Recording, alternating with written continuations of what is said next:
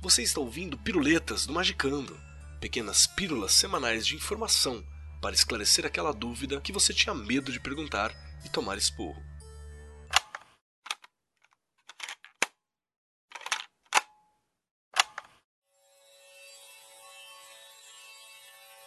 Hey, ô magiqueiros! Aqui quem fala é o Kusamitri e hoje vamos conversar um pouco sobre a cosmogonia nórdica, ou a origem do mundo.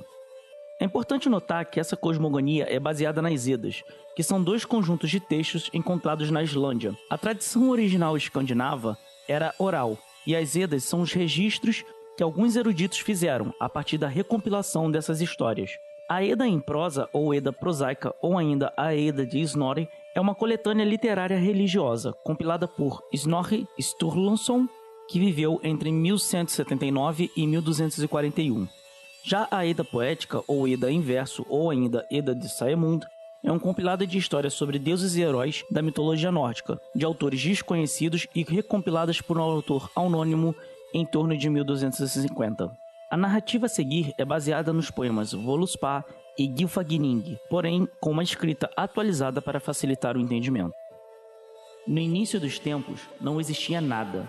Não existia nem areia nem mar, nem ondas frescas, não existia nem Yord ou terra, assim como Rimin ou céu. Havia apenas o Gnungagap, o grande espaço vazio de puro caos, e não havia capim em parte alguma.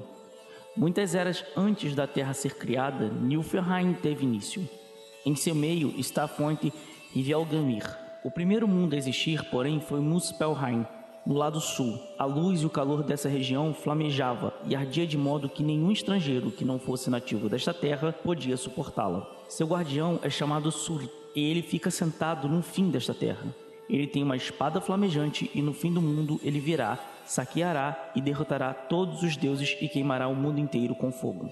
Como podemos ver, apesar de dizer que não havia nada no início, logo depois é apresentado dois mundos, sem explicação exata de sua origem. Esses dois mundos apresentam de forma explícita dois polos de uma mesma força, calor.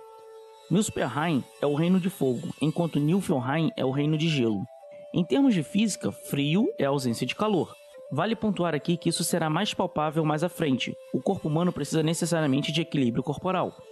Tanto a hipotermia, que seria temperaturas baixas, quanto a hipertermia, que são temperaturas altas como febre, afetam o funcionamento normal do nosso organismo. Assim que os riachos, chamados Elivogs, chegaram tão longe de sua fonte que o fermento venenoso que fluía com eles endureceu, assim como a escória que escorre do fogo, transformou-se em gelo. E quando esse gelo parou e não fluiu mais, juntou-se sobre ele uma garoa que emergia do veneno e ali ficou congelada no tempo. E uma camada de gelo foi surgindo sobre a outra, no antes vazio de Gnungagap. Elivogs seriam os rios que saem de Nilfheim, e novamente temos essa saída deste mundo sem dizer para onde está indo exatamente. O termo escória pode ser usado para material gerado através de erupção de um vulcão, ou pode ser ainda também o resíduo de uma mistura de algumas matérias.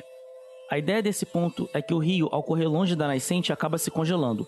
Essa visão deixa algumas questões sobre se de fato os rios não estariam correndo para Nilfheim, um lugar mais frio. Essa parte de Ginnungagap que ia em direção ao norte ficou cheia de gelo, e a neve branca era pesada e dura, e lá dentro estava chovendo com rajadas de vento. Mas na parte sul de Gunungagap ficou iluminada pelo encontro das faíscas e brasas ardentes que voavam para fora de Muspelheim. Da mesma maneira que era frio e desagradável as coisas que emanavam de Nilfheim, tudo proveniente da vizinhança Muspelheim era quente e brilhante, e Gunungagap era tão quente e moderado como o ar sem vento. E quando as explosões de Muspelheim atingiram a garoa proveniente dos riachos Elivogs, ele se derreteu em gotas. Então, pelo poder de quem enviou o calor, as gotas se transformaram em vida, e assumindo a aparência de um homem que recebeu o nome Ymir. Mas os gigantes de gelo chamaram de Algarri, e é de onde vem toda a família de gigantes ou Hrimthusar. A próxima coisa que surgiu foi a vaca Abdullah, e quatro rios de leite corriam de suas tetas, e dela se alimentava Ymir. Ela, a vaca, lambia os blocos de gelo que continham sal, e antes do entardecer do primeiro dia, enquanto ela lambia estes blocos, apareceram os cabelos de um homem. No segundo dia, a cabeça de um homem. E no terceiro dia, um homem inteiro estava lá. Ele foi chamado Buri. Ele era belo, alto e forte. Ele gerou um filho chamado Bor, que se casou com uma mulher chamada Bestla, filha do Jotun Bolthorn. Eles tiveram três filhos. O primeiro se chamava Odin, o segundo, Vili, e o terceiro, Vê. E é minha convicção que este Odin, em associação a seus irmãos, é o governante do céu e da terra. Nós cremos que esse é o seu título e o nome dado ao homem que nos conhecemos ser o maior e mais formoso. E você pode crer que esse é o seu título. Aqui já podemos ver que há talvez uma cristianização do texto, já que até esse ponto não havia nem terra nem céu, passando-se tudo em Gnungagap. Além disso, temos que um ser Buri, que gera um filho sozinho, assim como Ymir também faz. Besta é, inclusive, uma giganta.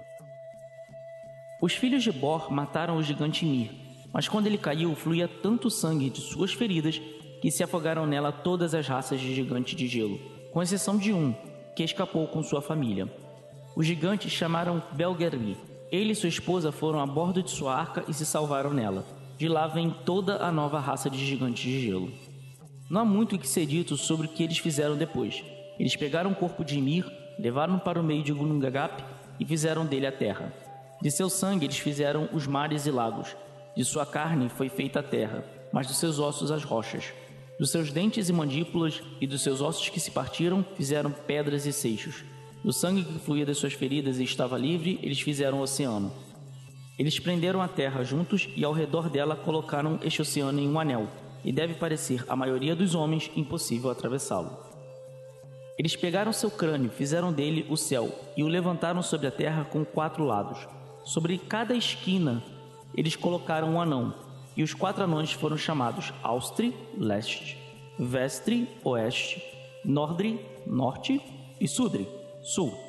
Então eles pegaram faíscas brilhantes que estavam soltas e que haviam sido expulsas de Muspelheim e as colocaram no meio do céu ilimitado, tanto acima como abaixo para iluminar o céu e a terra. Eles deram lugares de descanso para todos os fogos e colocaram alguns no céu. Alguns foram feitos para ir livres sobre o céu, mas eles lhe deram lugar e mudaram seu curso. Em canções antigas, disse que a partir desse dia, dias e anos foram contados. É importante notar que, apesar de que em alguns pontos já se fala sobre eras, apenas a partir daqui há alguma menção concreta sobre tempo. Além disso, é muito interessante notar que os quatro anões que seguram o crânio de Mir são hoje os nossos quatro pontos cardeais. Muito já havia sido feito, como o céu e a terra, quando o sol e a lua foram colocados em seus lugares e quando os dias foram marcados. Enquanto os filhos de Bor percorriam o leito do mar, encontraram duas árvores. Essas árvores eles pegaram e fizeram homens deles. O primeiro, Odin lhes deu espírito e vida. O segundo, Vili, dotou-os de razão e poder de movimento. E o terceiro, Vê, lhes deu forma, fala, audição e visão. Eles lhe deram roupas e nomes. O homem que se chamava Esk e a mulher Embla. Deles descende toda a humanidade, e uma morada foi dada a Midgard. Após isso, os filhos de Bor fizeram para si, no meio do mundo, um burgo chamado Asgard Lá habitavam deuses e sua raça, e daí foram feitas muitas novas aventuras, tanto na terra quanto no céu. Mas Odin, sábio e poderoso como era, entendeu que não seria bom que se jamais existisse um elo de ligação entre os deuses e os mortais. Por isso determinou que fosse construída uma ponte, a Bifrost, ou a Ponte Arco-Íris, feita de água, do fogo e do mar. Heimdall, um estranho deus nascido ao mesmo tempo de nove gigantes, ficaria encarregado desde então de vigiá-la dia e noite para que os mortais não atravessassem livremente rumo a Asgard. Para isso, ele portava um grande trompa que fazia soar todas as vezes que os deuses cruzavam a ponte. Essa é então a cosmogonia nórdica. Diversas coisas, como a Yggdrasil e os Nove Mundos, não estão presentes nessa piruleta, mas aguardam para serem comentadas em uma piruleta futura. Espero que vocês tenham gostado, que o conhecimento tenha sido passado e que vocês tenham se interessado ainda mais por este magnífico universo e cultura. Para saber mais, você pode acompanhar também o podcast Bifrost, Introdução às Runas, apresentado por este que vos fala e a Juliana Panzilacqua, onde debatemos mais profundamente, principalmente sobre as runas. Eu vou ficando por aqui. Eu sou o Kusamitri e até o próximo Piruleta.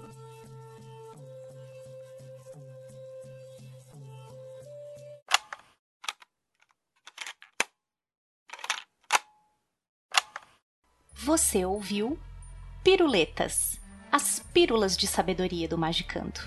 uma parceria do Mundo Freak e da Penumbra Livros. Quer tornar o Magicando semanal? Então ajude esse projeto em apoia.se barra confidencial. Um programa editado por Rod Studio.